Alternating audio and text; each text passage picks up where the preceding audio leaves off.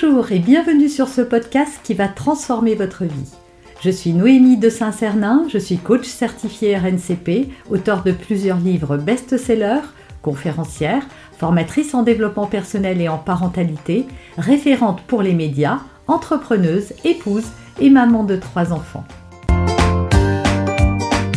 Ce podcast, je partage avec vous chaque semaine des outils, des conseils et des clés concrètes pour vous aider à vous libérer de vos blocages, à améliorer vos relations, à mieux gérer vos émotions, à remettre du sens dans votre vie, à retrouver énergie et positivité et bien d'autres choses encore afin d'obtenir la vie qui vous fait rêver.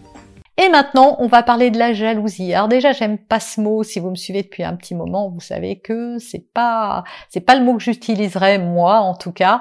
Je pense juste qu'un enfant euh, qui est jaloux, c'est un enfant qui souffre. Voilà. Première clé d'ailleurs, hein, c'était celle-ci que je voulais vous donner en tout premier lieu.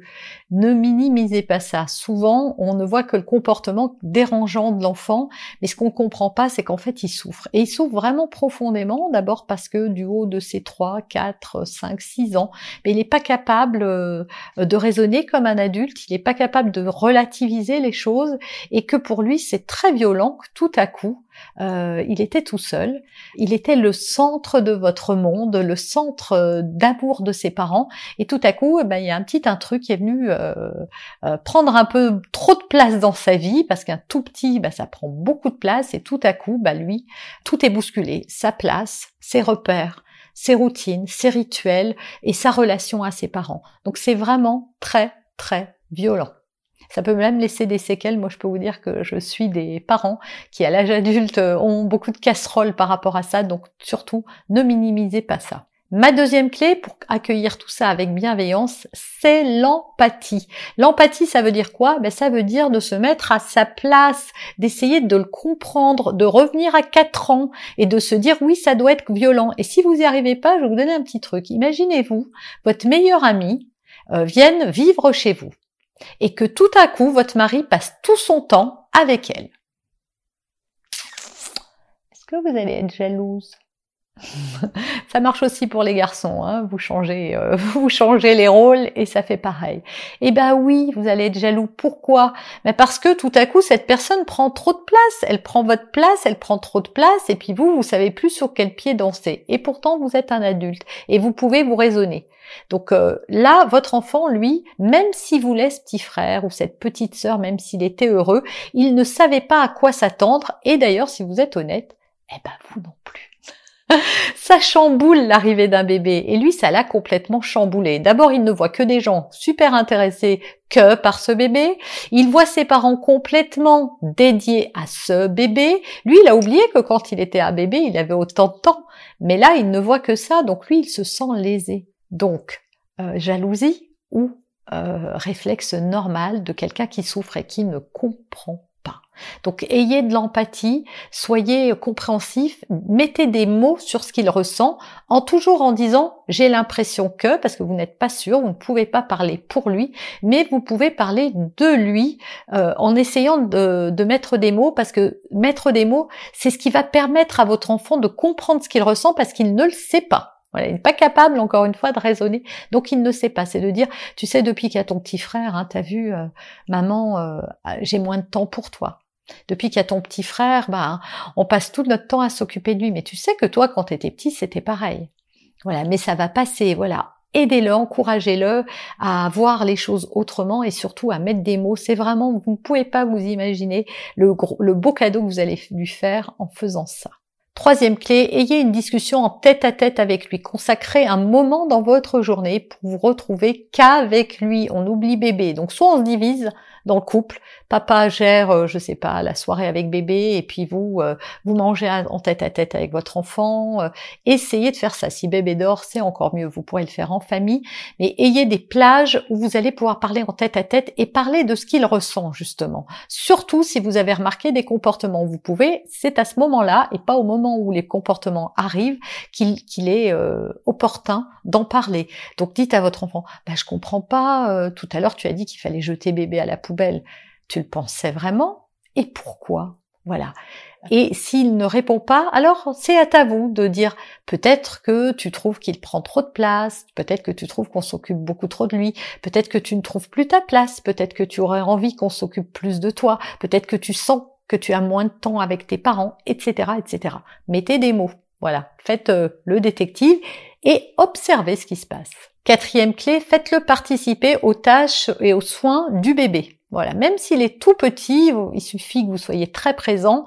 Mais voilà, dans le bain, vous lui donnez une petite éponge et puis il lui lave le dos pendant que vous tenez bébé. Euh, vous lui faites mettre une couche et puis c'est pas grave si elle est mal mise, vous réajusterez. Vous lui faites, euh, si vous donnez un biberon à votre enfant, eh vous pouvez euh, proposer à votre enfant de donner lui-même le biberon. Il vous suffit de caler votre enfant sur vous et puis le bébé devant. Voilà, c'est pas super confortable. On va pas le faire à chaque fois, mais trouvez des moments où vous allez pouvoir euh, passer du temps avec lui et dans ce rôle de grand, il se sentira moins exclu de la relation. Vous pouvez aussi euh, euh, proposer à votre enfant, si vous allaitez, bah, de s'allonger avec vous et de tenir la tête du bébé, même si vous savez qu'il n'y a pas besoin de tenir la tête du bébé, ou de donner une responsabilité. Il faut que tu fasses juste attention que le coussin soit bien mis derrière la nuque du bébé. Voilà, c'est ta mission. Et tu viens te mettre toi aussi contre maman. Voilà, votre enfant sentira qu'il a sa place et qu'il n'est pas exclu. Cinquième conseil, montrez-lui qu'il a sa place et que sa place de grand est importante. C'est-à-dire que vous allez faire des trucs de grand. Vous l'emmenez tout seul, euh, euh, faire certaines activités qu'il adore. Euh, vous l'emmenez lui tout seul, je sais pas, manger une glace, faire les courses, se promener en forêt. Alors oui, pas tout le temps bien sûr, hein, mais de temps en temps. Voilà, valoriser le fait que comme il est grand, bon, on fait qu'un truc de grand. Par exemple, un week-end, bah, vous pouvez l'emmener au cinéma. Alors, vous pourrez pas y aller avec le bébé, mais un des parents va au cinéma avec l'enfant et l'autre reste pour qu'il comprenne et vous lui faites bien remarquer.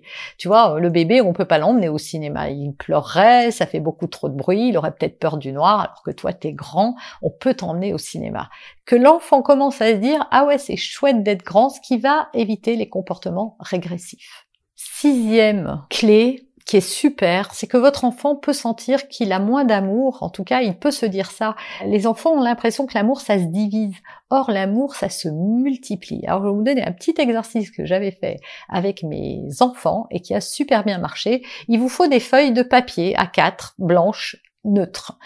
Vous allez montrer à votre enfant une feuille blanche et vous allez lui dire, tu vois ça, c'est tout l'amour que j'ai pour toi. Et maintenant, vous allez lui dire, vous allez lui donner la feuille et vous allez dire, mais maintenant qu'il y a ton petit frère, à ton avis, c'est comment?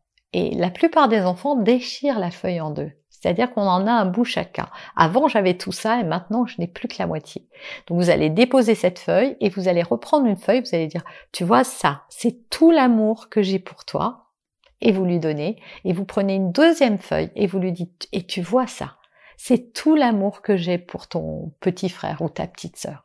Parce qu'à chaque fois qu'on rencontre quelqu'un, qu'on a un autre enfant, qu'on rencontre un amoureux, etc., eh bien l'amour dans notre cœur, il se divise pas, il se multiplie. Il y en a plus. Ça n'enlève rien à l'un, ça en donne à l'autre, mais un truc nouveau.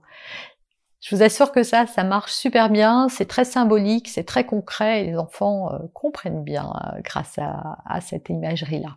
Et enfin, dernier conseil et dernière clé, et la septième, eh ben, c'est l'amour. Voilà.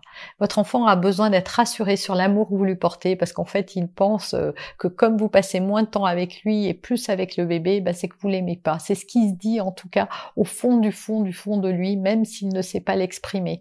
Donc votre amour à vous, bah, c'est ce qui est le plus puissant au monde pour l'aider à traverser euh, cette période. Donc rassurez-le, même quand il n'est pas très sympa, même quand il dit qu'il faut jeter bébé, qu'il lui tape euh, en lui envoyant un petit objet alors que c'est, on sait, très dangereux voilà, ne le réprimandez pas trop, essayez plutôt de lui dire mais qu'est-ce qui se passe, je comprends pas. Jamais, c'est pas toi ça, jamais tu ferais ça. Qu'est-ce qui t'arrive? Alors bien sûr, il faut cadrer, il est hors de question que l'enfant ait ce genre de comportement. Mais ouvrez votre cœur plus que, euh, euh, que vos critiques, j'ai envie de dire. Vous avez aimé cet épisode Abonnez-vous pour être informé de toutes mes futures publications. Laissez un avis 5 étoiles sur la plateforme que vous utilisez et un commentaire afin de m'aider à diffuser mes graines de conscience et de bienveillance à d'autres personnes. Vous pouvez aussi, si vous en avez envie, partager ce podcast à vos amis. Merci, merci d'avance pour votre soutien.